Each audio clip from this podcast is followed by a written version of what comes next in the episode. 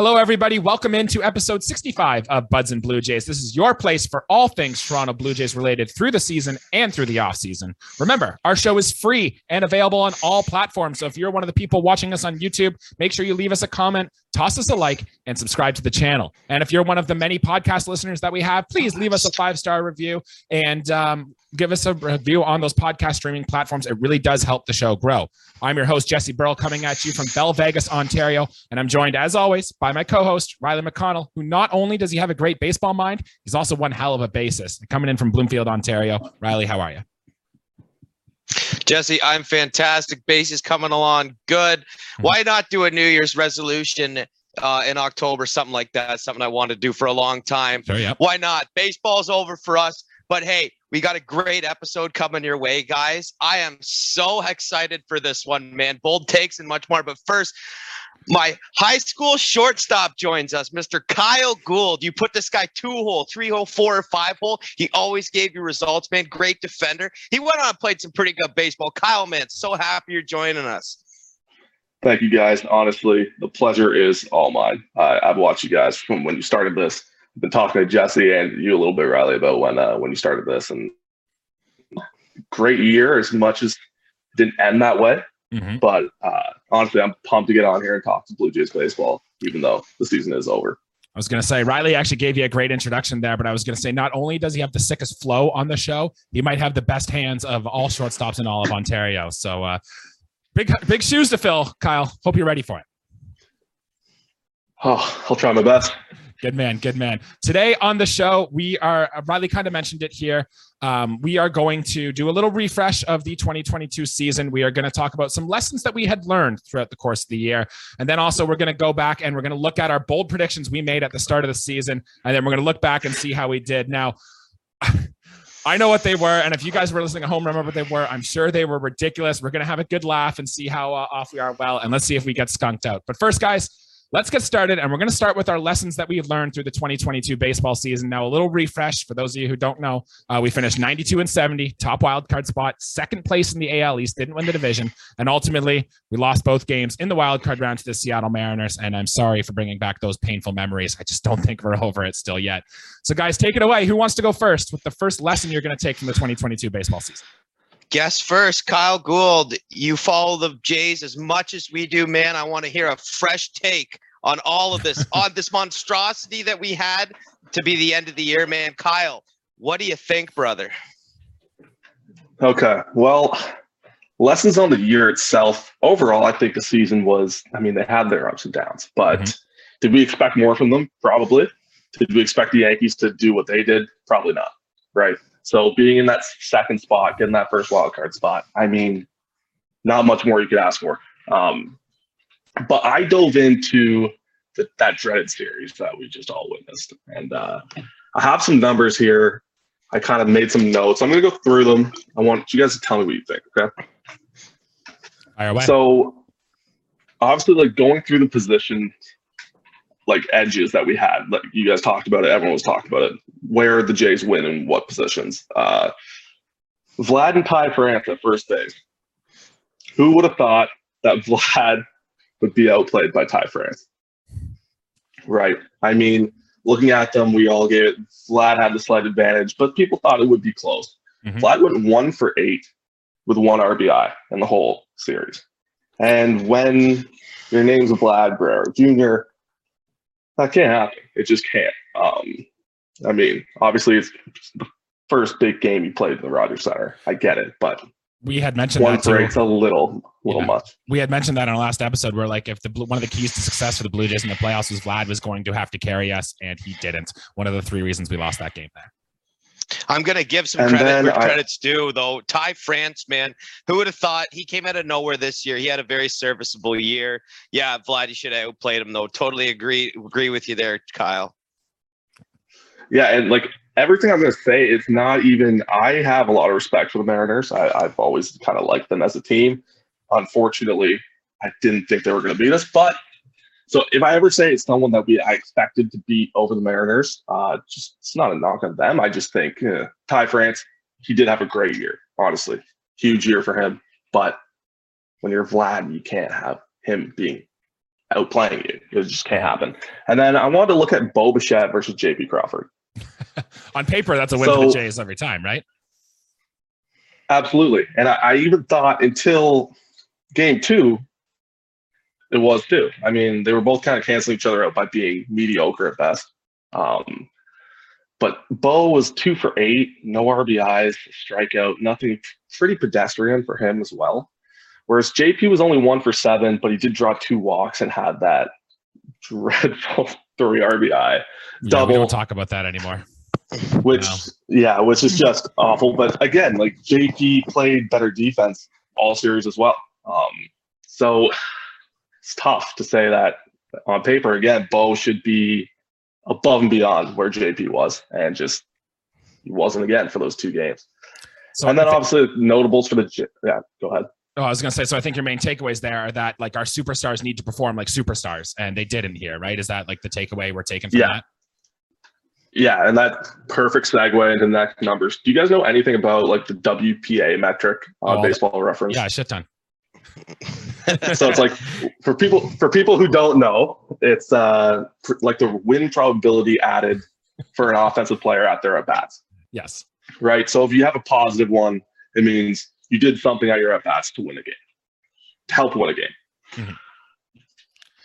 I'm going to tell you these numbers, and it's not going to make you feel that great.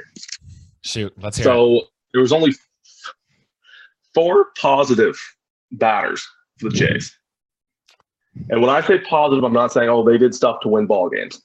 They barely did. They were just over 0. They were, the highest one was 0.08. Was it Danny Who do you Jansen? Think those 4 batters were? I'm going to go Danny Jansen was one of them. Teoscar. Actually wasn't. Oh, no? So Teo was 1. He was the lowest one, believe it or not. Because I guess what they did was, in a blowout game like that, the numbers get skewed and changed. So it's not really like a game winning at bat. The game was out of reach, so we thought. Espinal. Who's the highest, do you think? Espinal, yep, maybe. He was the highest. Yeah. Yep. Nice. And then Matt Chapman and Bo Bichette. Yeah. Mm. Wow.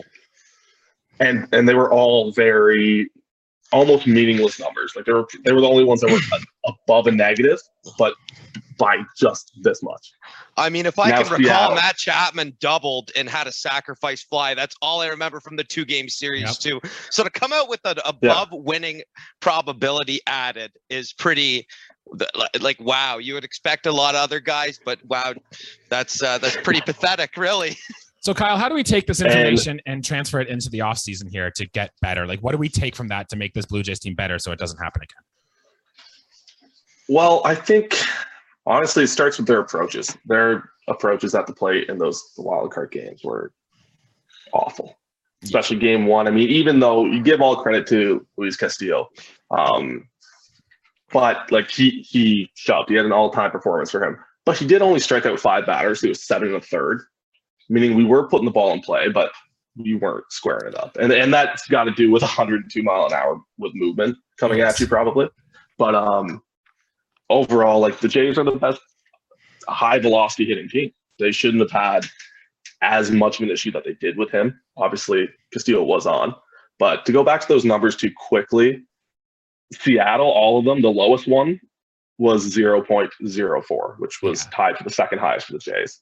So whereas you had like Crawford, value, right? Adam Frazier, Cal, Riley, who honestly, unbelievable series, unbelievable postseason for him. But yeah, all their numbers were shattering towards Toronto. So I think how you fix that is, one, you touched on it, your best players have to be your best players. Yep. You guys have talked about that before. But also, like, just coming up with one timely at bat. The only person who came up with timely at bats, it seemed, was Danny Jansen. Yeah. Like, Riley, the most memorable at bats. Riley, let's move on to you here. And what's your main takeaway that you're going to take away from this series, whether it's the playoff series or whether it's the season as a whole?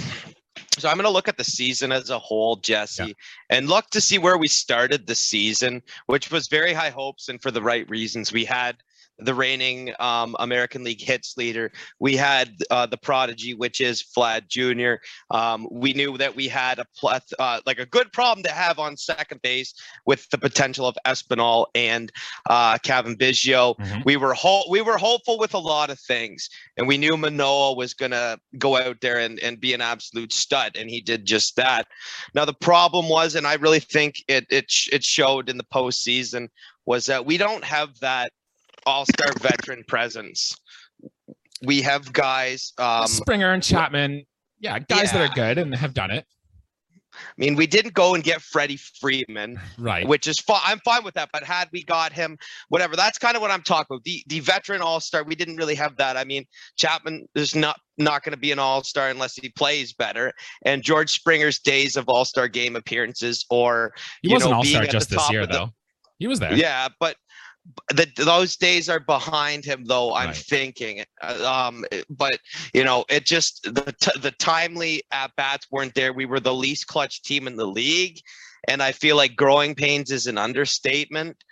We just didn't have the experience. We got more guys on this team with an 0-2 playoff record than not an 0-2 playoff records. That was the first playoff for a lot of our guys, right? And I think there's a lot to take away from it. First, new manager. John Snyder, who's going to be our manager next year, I'm sure of it, and working with the same guys, the same core guys. They got a lot of work to do, man, and it's a long off season, but it'll sneak up on you, and there's a lot that needs to be done, and I think acquiring another veteran presence is going to help that out. But I think the problem lies with lack of veteran players. I don't mind that Vlad is the leader, and there's the little jacket and all the camaraderie there. I think that's great, but I really think they are lacking that superstar veteran presence in the clubhouse. And maybe it's something the Blue Jays address in this offseason here. I don't know. It's good that they have a good young core, but maybe some true impact playoff performers. We had George Springer. He's kind of really the only one who has really performed like that in the postseason. My lesson learned that I'm taking away from this season is that the playoffs are the only thing that's going to matter from here on out. The Blue Jays have their young core of players, and they need to run now. Vlad and Bo are starting to get expensive on contracts. Alec Manoah and Jordan Romano are only going to be so cheap for so long. And they're all free agents basically at the 2026 season. So the Blue Jays at most have 3 to 4 years with this current core to have sustained success. And all that's going to matter if the Blue Jays are going to win a World Series in that time, they need to start performing in the playoffs. And I think in order to do that, like the takeaway we can make it here is that you need to build your team, construct your team with things that are going to make your team good in the playoffs. Like get good bullpen options, get more hitters than you know how to shake a stick at, because you never know, there's going to be a guy slumping. And if a guy is slumping, I don't care how good he is, you can't have him in a short 3-game series where every pitch matters so much, because baseball is not like the NBA where the best team wins 80% of the time. I think the stat is, for that to happen in baseball, for the best team to win 80% of the time, you have to play a 55-game series, and that's never going to happen. So you got to do all the little things here, and that's kind of my main takeaway from looking at this season is just we got to build our teams for playoff success. Couldn't agree more, Jesse. Couldn't agree more, man. All right, Kyle, quickly before we move on to our next thing here, do you have another main takeaway you want to spit at us before we go on? No, I wanted to touch on Riley's point.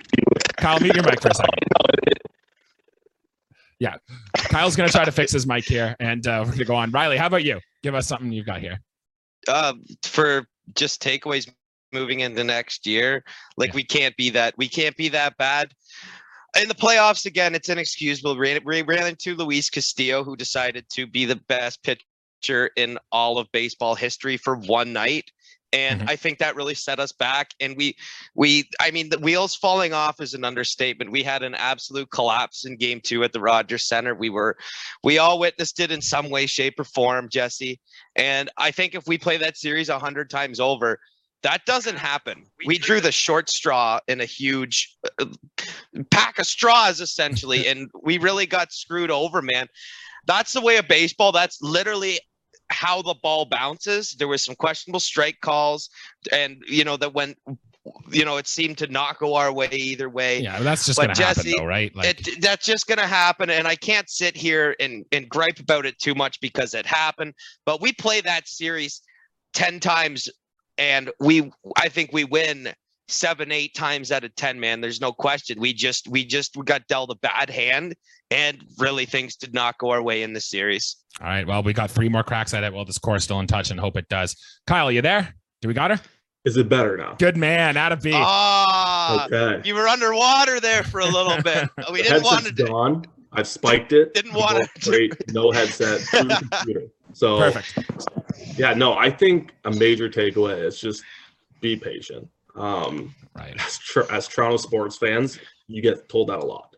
Mm-hmm. But, I mean, like Riley said, these kids are young. Baseball is a tough sport. It's a grind over 162. But he's also right in the sense that we do need to add more veteran presence just for the maturity, I think, off the field. Like, I mean, I was all for, oh, get ready for the movie.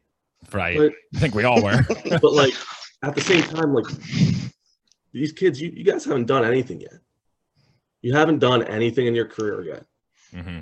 You can't be saying stuff like that and then go throw an egg. Because let's face it, game one, no one looked ready for that series. Right. Including Manoah with his patented line that's pressure something that you put in tires. Well, I wish it was something you could fill the zone up with because he but it was just like stuff like that. I love it. I love the storylines. I love the confidence, but there needs to be some more veteran guys in the room, I think, just to kind of help ease them into how long and the ebbs and flows of that season is crazy. It's all right, though. Manoah was not the only one making ridiculous, bold statements. Vladdy wasn't the only one.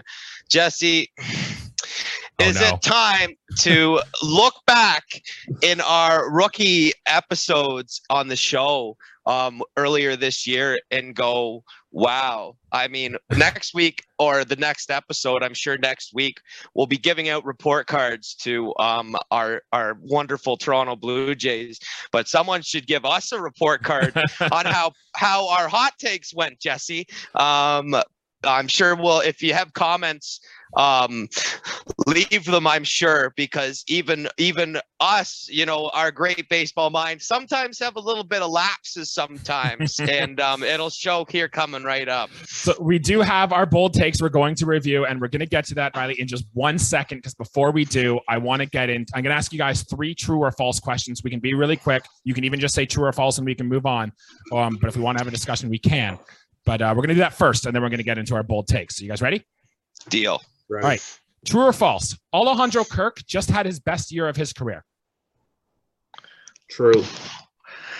I want to take the under. I'll say false. I think it might be true, to be honest. He had that hot streak for about 2.5 weeks and was just kind of meh for the rest. Could be the best, but honestly, I hope not. Next guy, Jordan Romano. True or false? Just had his best year of his career.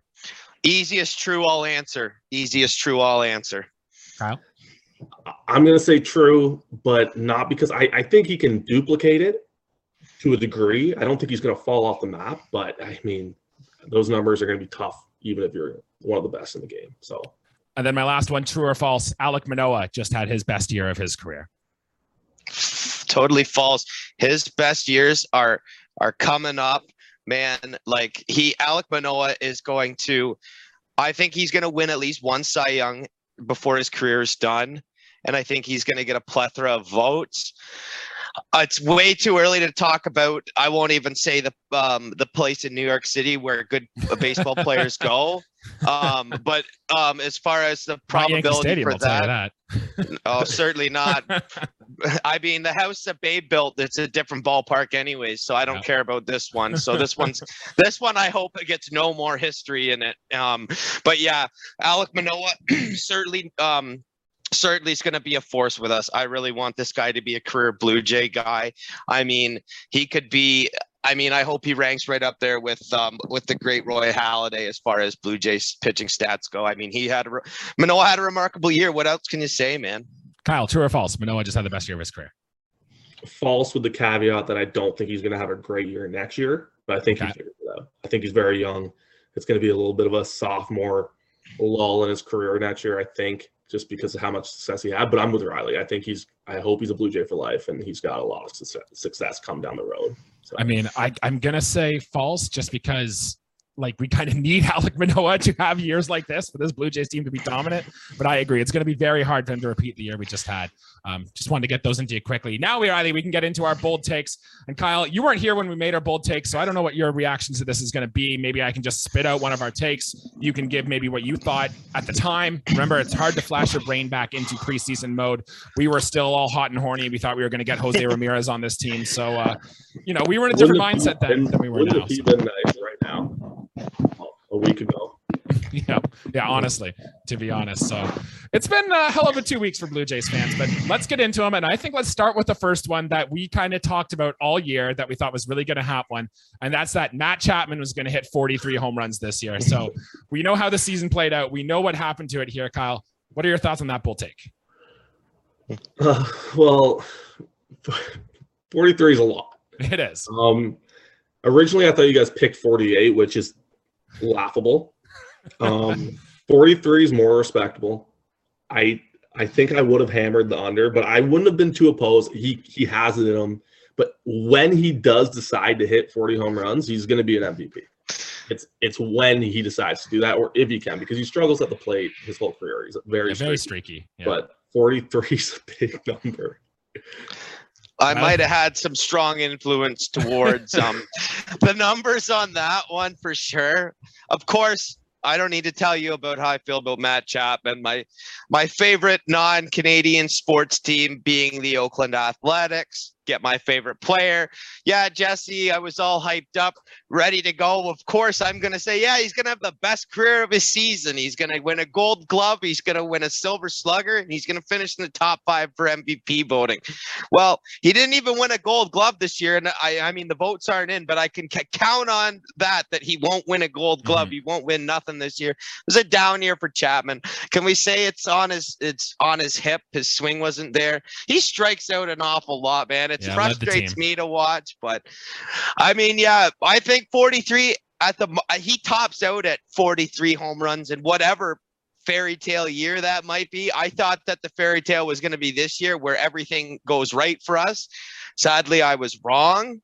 And yeah, I mean, I think as the thing was with this Blue Jays team, the power guys didn't actually hit a ton of home runs. So I guess I could have said the same thing about Vlad or Teo.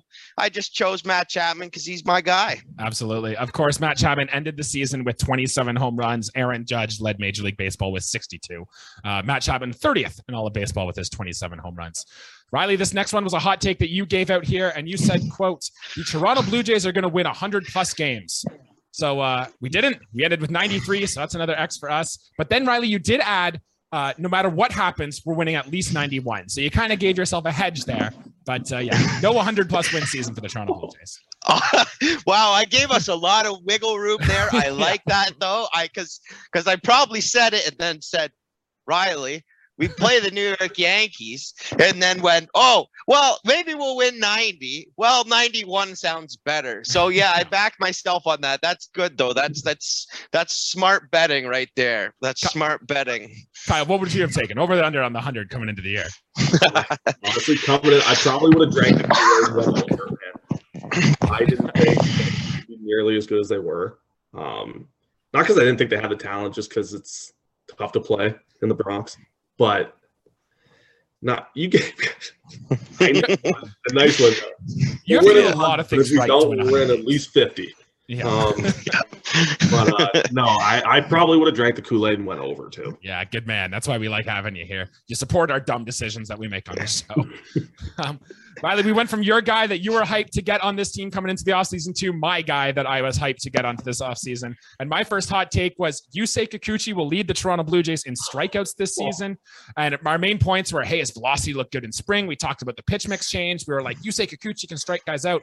Riley, you then threw here. He's like, you know what? Yusei Kikuchi is going to have an ERA of 3.5 or lower. And then to make things worse, Riley, I tripled down on this. And then I went in and added, you know what? Yusei Kikuchi is going to end the season as our number 2 pitcher in our rotation. So in the bull, number 2 pitcher in the long relief slot, maybe like number 2 lefty in the bullpen at that. Wow. For what it's worth, Yusei Kikuchi did finish the season with 124 strikeouts. Kevin Gausman led the team with 205. So I think I can put a big X on that one there. Yeah, that's a big F on the guess there. It's hey.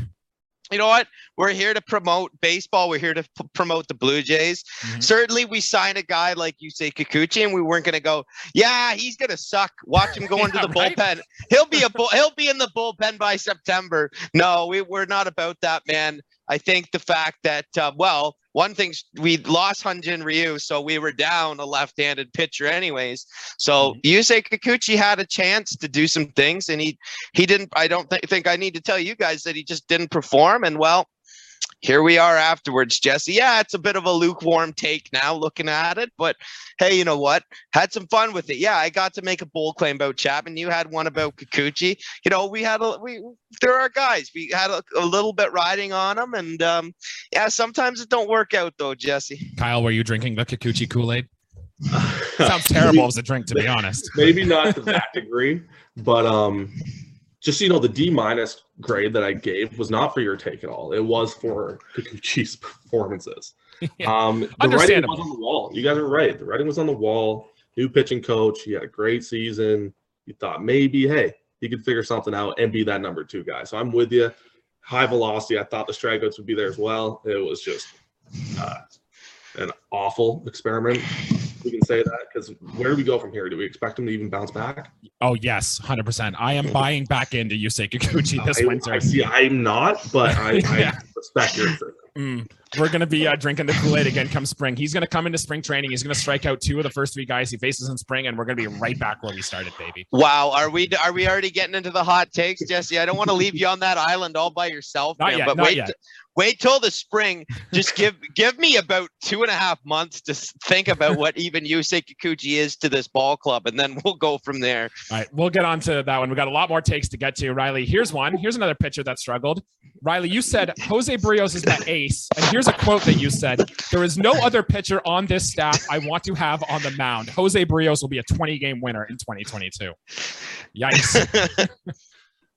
Yeah, that one, that did not age well. I would have to say that out of all the things we've said, I'll say all the things that I've said. The Chapman one sounds like $1 million idea compared to the José Berríos one. He got lit up. He gave up the most home runs in the American League. He had the worst DRA of his career. He still somehow ended up with a positive winning percentage, but come playoff time, he was nowhere near the mound, and rightfully so, Jesse. José Berríos did not have a good season. It started with the first batter he faced, and from there, things were just a downward spiral. That's all I'm going to say about José Berríos. And it's too bad, because I really, really liked the guy. Loved him when he was in the American League Central. Thought it was a really smart trade. And last year, not this year that just happened, but the year before, 2021, he seemed to be doing all right. I guess he doesn't like even-numbered seasons. So maybe in 2023, he comes back and pitches a little bit better. Not even going to make up take, because that is a lot to come back from for José Berríos. 6 more years of this guy. Kyle, were you drinking the José Berríos Kool-Aid 20-game winner?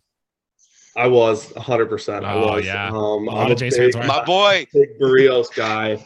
I mean, listening to how people talk to him, like other pros around the league, just his work ethic, everything is good. His issue is, other pitchers like hide their pitch as well, or they come from the same slot.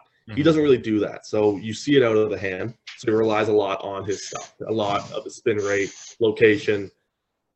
Both his spin rate and location was awful this year, and that's what happened. So I don't know how you fix that, or if you fix it quickly, but he better, because I'm a big Berríos fan, and I was with Riley. I was so on him. I was so pumped, have him as a Jay long term. And I was with him too. I was thinking game one wild card, like way back at the beginning of the season. I was like, if there's a one game where I need a pitcher on the mound, it might not be Manoah. It could be Berríos.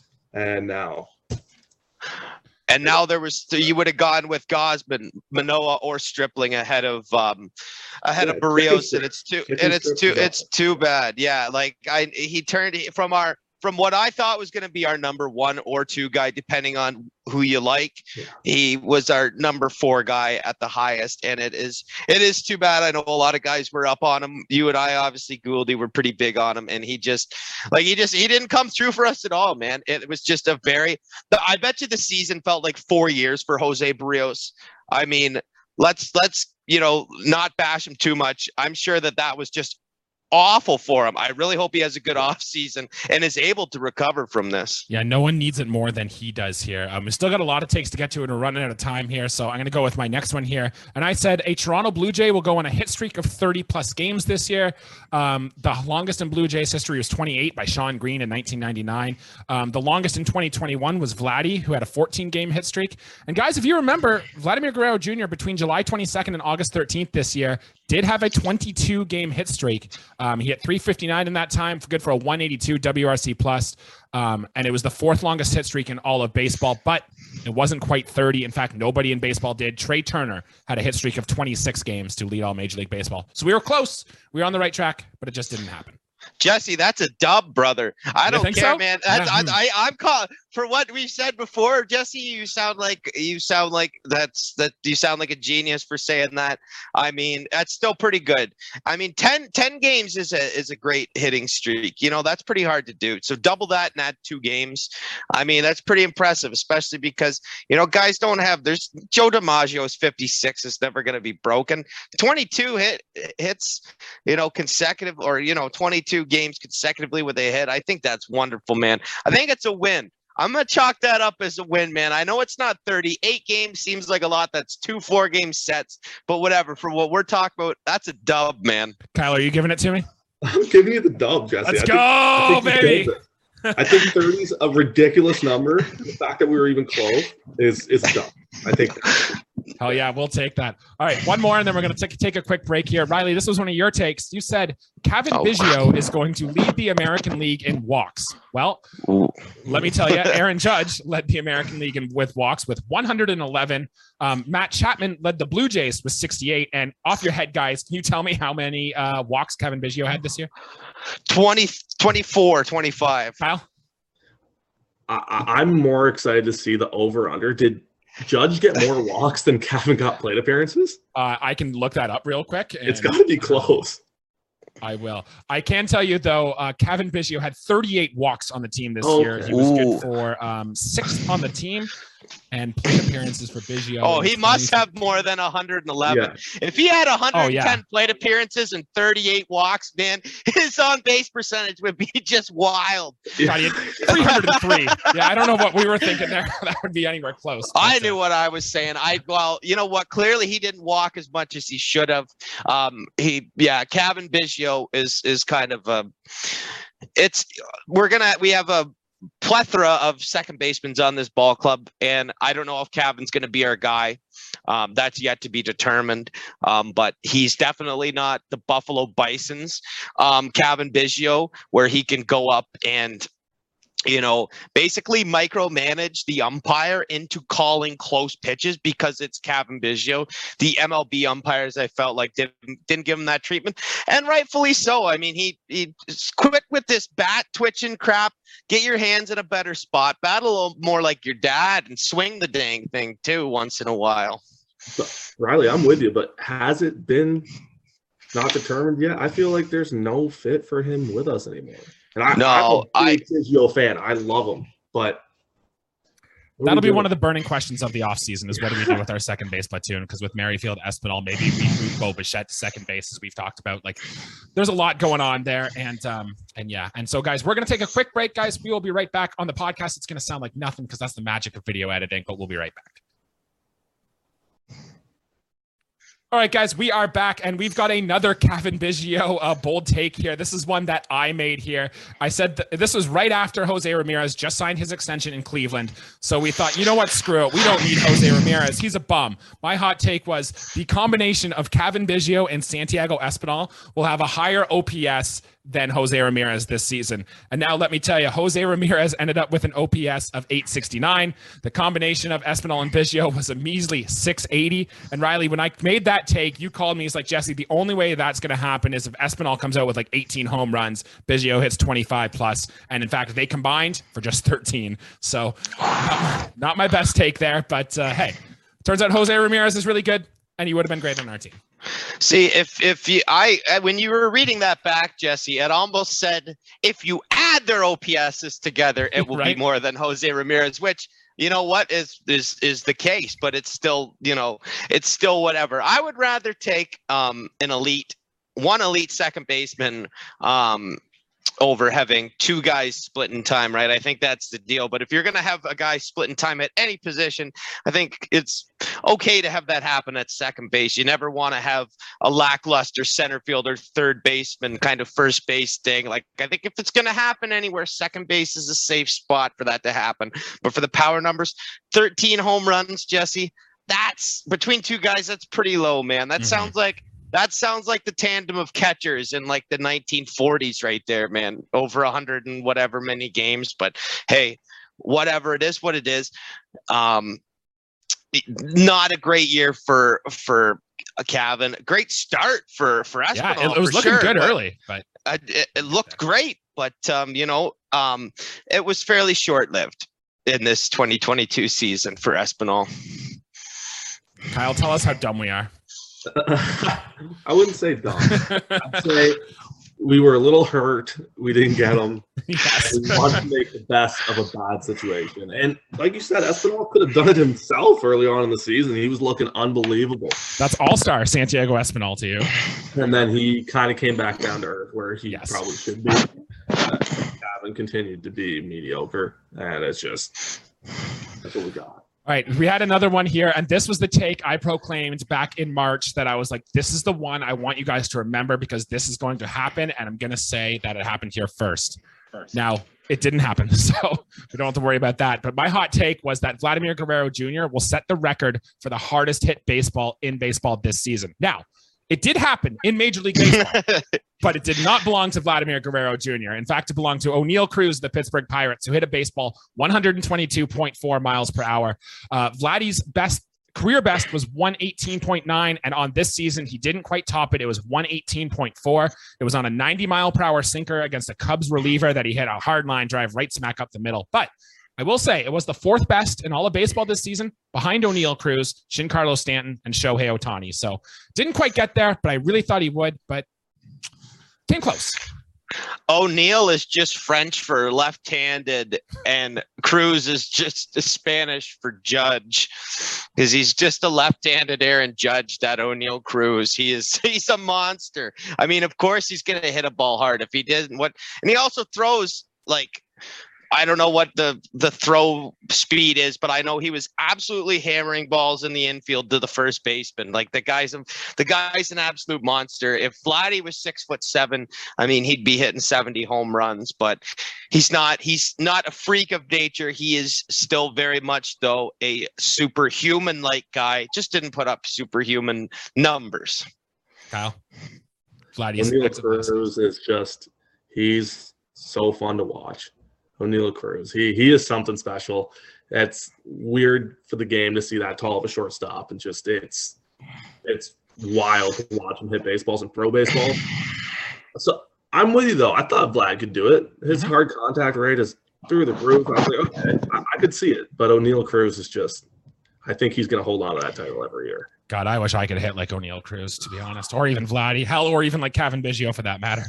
So, yeah, I'd even like to hit like an American League relief pitcher for God's sake. That would be great. Oh well, got to keep trying, I guess. My next take here was I thought the Blue Jays would throw a no-hitter this year. The Jays only have one in their franchise history, is by Dave Steeb, and like I can't believe there are some teams that have like 3 no-hitters in a season. I can't believe it's taken the Jays this long to get a no-hitter. It didn't happen this year. I think Ross Stripling came the closest. I think he had one into the 7th inning this year. Ultimately, it didn't happen, but I will double down on this going into next year. The Blue Jays have to have a pitcher throw a no-hitter sometime here soon. Oh, man, I feel like, Jesse, that we are going to walk into 162 games. And do you remember that girl at the Jays game when we went in Game 2 and she said the forbidden word? And you look back. She said the forbidden word, and I don't even want to say it because you just said it. We might be screwed. Jays fans, you know who to blame? If Alec Manoah doesn't throw a 9-inning no-no, maybe even a perfecto, you can go to Buds Jays and at Jesse Burl, because he might have just threw us way under the bus. Hey, man, it's bound to happen, though. But with our luck, I feel like there's an incredible amount of luck that goes into no-hitters. There's no question about it. So, and always one defensive gem. You got, obviously, a famous Mark Burley, Jays legend, but pitching for the White Sox. Dwayne Wise, former Blue Jay too. Let's see how that works there. That's hilarious. Goes up the wall, makes a great, almost boggles the ball or does boggle the ball, still comes up with the catch. Like there's always a fantastic play. Everything's got to go almost perfect, even for a no-hitter. So if we get one, Jesse, I'll be absolutely astounded, and I sure as heck hope I'm at the ballpark for that, because the city of Toronto is getting torn up after that. But if anyone's going to do it, I'm still riding with it's going to be Alec Manoah, and it's going to be a game of, that we're sweating right through our shorts, man. I mean, it has to be, right? Yep. Kyle, are you going to throw a no-hitter or what? You going to pitch on this team and make it happen? I might have actually, you know what? No, I'm actually with you, Jesse. Yeah, I think let's go. Here. I changed up takes halfway through because Riley persuaded me a little bit. He just got me all fired up thinking that. Into that.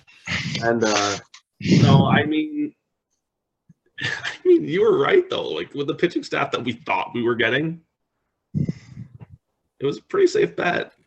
The problem is pitchers aren't going deep into games anymore, and that might be the one thing. They're hard capped at the pitch count, so it's going to have to be something very special for the Blue Jays to get a no-hitter, and I'm not counting this team no-hitter bullshit. It's one guy going out there doing the thing. Yeah, that's the worst thing in baseball right now. Combined no-hitter, it's like, no, it's not even a thing. I get those notifications off my phone. At most. Like, sure, it's cool, but I bet some of those relievers don't even know they're in a combined no-hitter, No. Story for another day. 7 innings playing Nintendo DS and the bullpen. Right. All right. So we have a few more to go here. Let's get to them. Let's try to pick up with some pace here. Riley, this one was looking real good for a large part of the season. This is one you said the Blue Jays catchers as a tandem are going to hit the most combined home runs. And Riley, this was true for the first half of the season, and it kind of tailed off as Alejandro Kirk tailed off a little bit. The combination of Danny Jansen, Alejandro Kirk, Gabriel Moreno, Zach Collins, and Taylor Heinemann hit 34 home runs for the Toronto Blue Jays. The leaders were once again Kansas City with 41, but they have MJ Melendez scheduled as a catcher, so I think that's kind of sketchy, but didn't happen. Jays were third in the American League for home runs by catchers, but hey, the precedent is true. Yeah, well, if Jansen's healthy, it's way more achievable. And if Kirk decides that, like, we're not just going to play slap ball and we're actually going to go yard for a change. Yeah, it was cool. Like, I don't know, Heinemann maybe contributed to 1 home run at the very Zach most. Collins had 4. Hey, you know what? Good for him. Gabby Moreno contributed with 1. It's all important stuff, man. Mm-hmm. But I think the big thing, you look at Jansen and Kirk and Danny Jansen, and I part of the reason was I preached this a lot. That Danny Jansen has unbelievable power. He is almost an elite power hitter among catchers. And I feel like if he's healthy now, I don't know what our catcher situation is going to be, but we replay this exact year, but we play with a healthy Danny Jansen, and Kirk is first half Alejandro Kirk, then we easily hit 45 home runs, Jesse. Yep. I am a firm believer in that, and then I look like a genius. I feel like I still made a pretty safe bet on it. It sucks that Jano got hurt, and it sucks that Kirk forgot how to hit for power for a bit. I do appreciate the contributions from guys like Zach Collins and Heinemann and, of course, Gabby Moreno, who – is also, his fate is also yet to be determined. We have one of the best problems to have, which is an abundance of really good catchers and really young catchers too. So we'll see what happens, man. As far as the hot take go, I still feel like I get a half point on this one. Sure, we'll give it to you. Because Danny Jansen, just for the reason that Danny Jansen, and I know it caught a lot of people caught a lot of people off guard. I certainly wasn't caught off guard because I know what the guy's got. I know what he's capable of, man. Danny Jansen is a great power hitter. Kyle, I know you agree with me, man. I know the take seemed a little weird at first, but watching Danny Jansen hit, man, like, what a guy, man. What an absolute monster behind the plate for us when he was healthy this year. Hey, absolutely was. I want to just get through the next ones here really quick. Kyle, how many All-Stars did you think the Blue Jays would have coming into this season? I thought we'd get 1, 2, 3. Thought we were going to have 5. Riley, how much did you think we were going to have coming into the season? Probably. I'm going to say 5. I'm going to say 5, maybe 6. All right. Well, my hot take was that the Blue Jays would send 8, and they didn't. They had 4 in 2021, and we were expecting bigger things. The Blue Jays ended up sending 6 in 2022 with Alec Manoah, Alejandro Kirk, Vlad, George Springer, Jordan Romano, and Santiago Espinal. Kevin Gausman was a snub. 100% should have been an all-star. And we were just missing good first halves from Bo Bichette, from José Berríos, and Matt Chapman didn't hit 43 home runs. So we just kind of missed one there. So I don't think that was too bad of a hot take, but definitely an L. Yeah, well, all-stars come and go, man. At the end of the day, it's a team sport. Individual accolades are sick. Kyle, we were both swagger guys back in the day. Like, we love our, our personal stats, but at the end of the day, man, it don't mean nothing unless the team's winning. And that's the big takeaway from this is all-star games are cool, but winning playoff games is a lot cooler.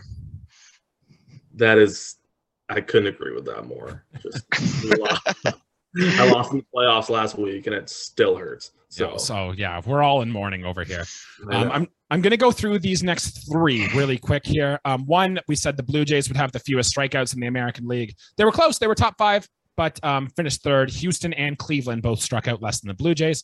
We also said that Riley, you said that the Blue Jays are going to have 3 players hit 40 bombs, Matt Chapman, Vlad, and Teo. No, that didn't happen either. They hit exactly 200 on the season between them, which was 7th best in all of baseball. And we also said, Riley, that the Jays are going to turn 2 triple plays this year. Not only did they not do that, the Blue Jays actually hit into a triple play instead. So I feel like that means we were wrong by 3. But yeah, any thoughts on those 3 takeaways there? Nothing too crazy. That's a negative point there. Like we're gonna get a triple play now, man. But we hit into one, which is terrible.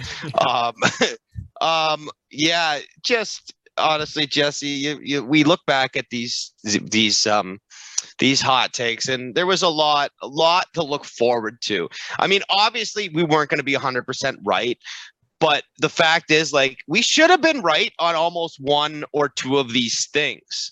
And that's kind of disappointing. Like, I feel like we should have had at least one guy hit 40 home runs. A no-hitter would have been awesome. Like, what if Cavan did have the most walks in the American League? Like, there's just a lot of what-ifs, man. If one of those things could have been, like, how would it have affected the season? But Jesse, it is what it is, and we're here. There's other teams playing baseball tonight that aren't the Toronto Blue Jays, and we're sitting here talking about a team that has been out of the postseason for the better part of a week. God, that sucks, eh? I hate that. It does. Oh, well.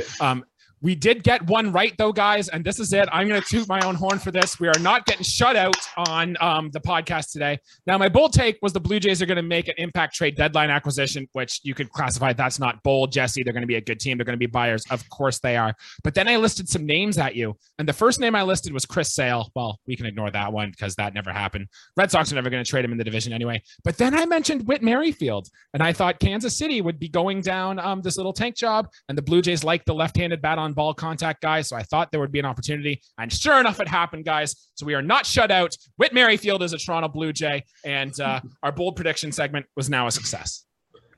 Happy 2022. Like I always say, man, if this was 2018, this would be amazing. But it's a Whit Merrifield, and you know what, his power absolutely sucked for us. But I felt like at the end of the day, it wasn't a bad acquisition to go after. And yeah, I still hope that he's okay. He got hit in the head pretty hard in that last playoff game he was in. I know that we won't get a lot of injury reports since the Jays have been, out of baseball, but still that looked pretty tough. But I was glad to have Whit Merrifield. I was not a big fan at first. He kind of grew on me quickly in a short period of time. And he's a guy who's still, he's a veteran guy. He came into the league at a later age, obviously after the really good Casey Royals left town, and he kind of was there with a rad-tad group of guys in the AL Central, and now he's in Toronto, man. Let's see what his career is going to come out after this. I think his best days are totally behind him, but he could possibly be a really good piece for us. Kyle, I just want you to toot my own horn for me and tell me how smart I am. Can you go ahead and do that? You're the smartest person in baseball. Right? I couldn't have told you this more. Like, I think you are just the Einstein of baseball, and this was a total win. All right, guys, we're 1 for 15 on our bold predictions. Obviously, we made a prediction too that the Blue Jays were going to win the World Series, but I don't even want to count that one. So 1 for 15. What are we? The Blue Jays hitting and running runners in scoring position at the plate? No, that's what it seems like, but we'll take that. So guys, that was our bold prediction. We're going to have more come March. It's always fun to look back on these and to see how we do. And we, you know, we have a good laugh, and I hope you guys at home had a good laugh here too. Make sure you leave a comment down below on what your favorite bold prediction was, or just how in the world could you guys think this stuff is really dumb. But that is going to do it for our episode here today. So please make sure you, like I said, leave a note in those comments. Make sure you check out our friends over at Leafs and Lads. They're doing a whole bunch of stuff. The NHL season is underway. The Leafs are off to a 2-1 start, and they're playing Arizona today, so I'm going to go ahead and say 3-1, and sorry if they lose. That is my fault. I will take the blame for that. And Kyle, thanks for joining us on the show. It's always a pleasure to have you here. No, honestly, thank you. The pleasure again. It's all mine. This is such a good opportunity for you guys, and like honestly, being diehard fans, it's awesome you guys have an outlet to kind of talk about it. Gives you a better understanding and experience just throughout the season, so keep it up. It's honestly awesome. The fact that people even listen to us, I find is amazing, because we're just rambling on about baseball stuff, but hey, it works. Anything else, Dad Riley, before we get out of here? Yeah, at the end of the day, Kyle, we're just here airing our grievances now. When there's good things to talk about, you know, we'll go right into them. If there's bad things to talk about, we'll address it, man. We'll take the ups and downs are just part of baseball, and clearly we're in off-season mode right now. Mm-hmm. And as far as the bold takes go, 1 for 15. That's kind of like my, you know, my grade 12 year against left-handed pitching. I don't know what that would put me in average wise, but it wasn't too pretty. But hey, you know what? It was a good one. That was a solo homer that you took and that at bat, Jesse, with the Whit Merrifield call. I love it. And let's not forget that I called Chapman and you called Kikuchi. And that's at right. The end of the day, to me, we started our show like that, and that's at the end of the day, that's one of the only things that matter to me as far as the pod goes and the facts we get right. I don't care that I said Chapman's going to hit 43, because you know what? He has it in him. Whether that happens or not, I know what potentially holds. It's not like we're getting Philadelphia Phillies fans being like, oh, or whoever. Right. Insert fan base here, man. I know what he can do. Jesse knows what he could do. Same thing goes for a lot of these guys. So you know what? It's a fun episode to do. Couldn't have done it with two better guys who know the game of baseball, guys who've been around. So when we make these bold takes, yeah, we're being high on the Blue Jays, but we know what these players are capable of, man. And let's hope when we go into the spring, Jesse, you and I, you know, we'll be a little more cautious this time of what we say in our. No, you're probably right, but I'm gonna make a hot take right now that my hot takes are just cooled down just a touch, maybe, you know. That's no fun. Come on. Well, we'll see. Got a long way. It's gonna be a long winter, Jesse. It's gonna be a long winter. We'll see what happens. Sure is. All right, guys, this was fun. We'll be back next week to get our report cards out and talk about the Blue Jays season that was. Thanks, guys.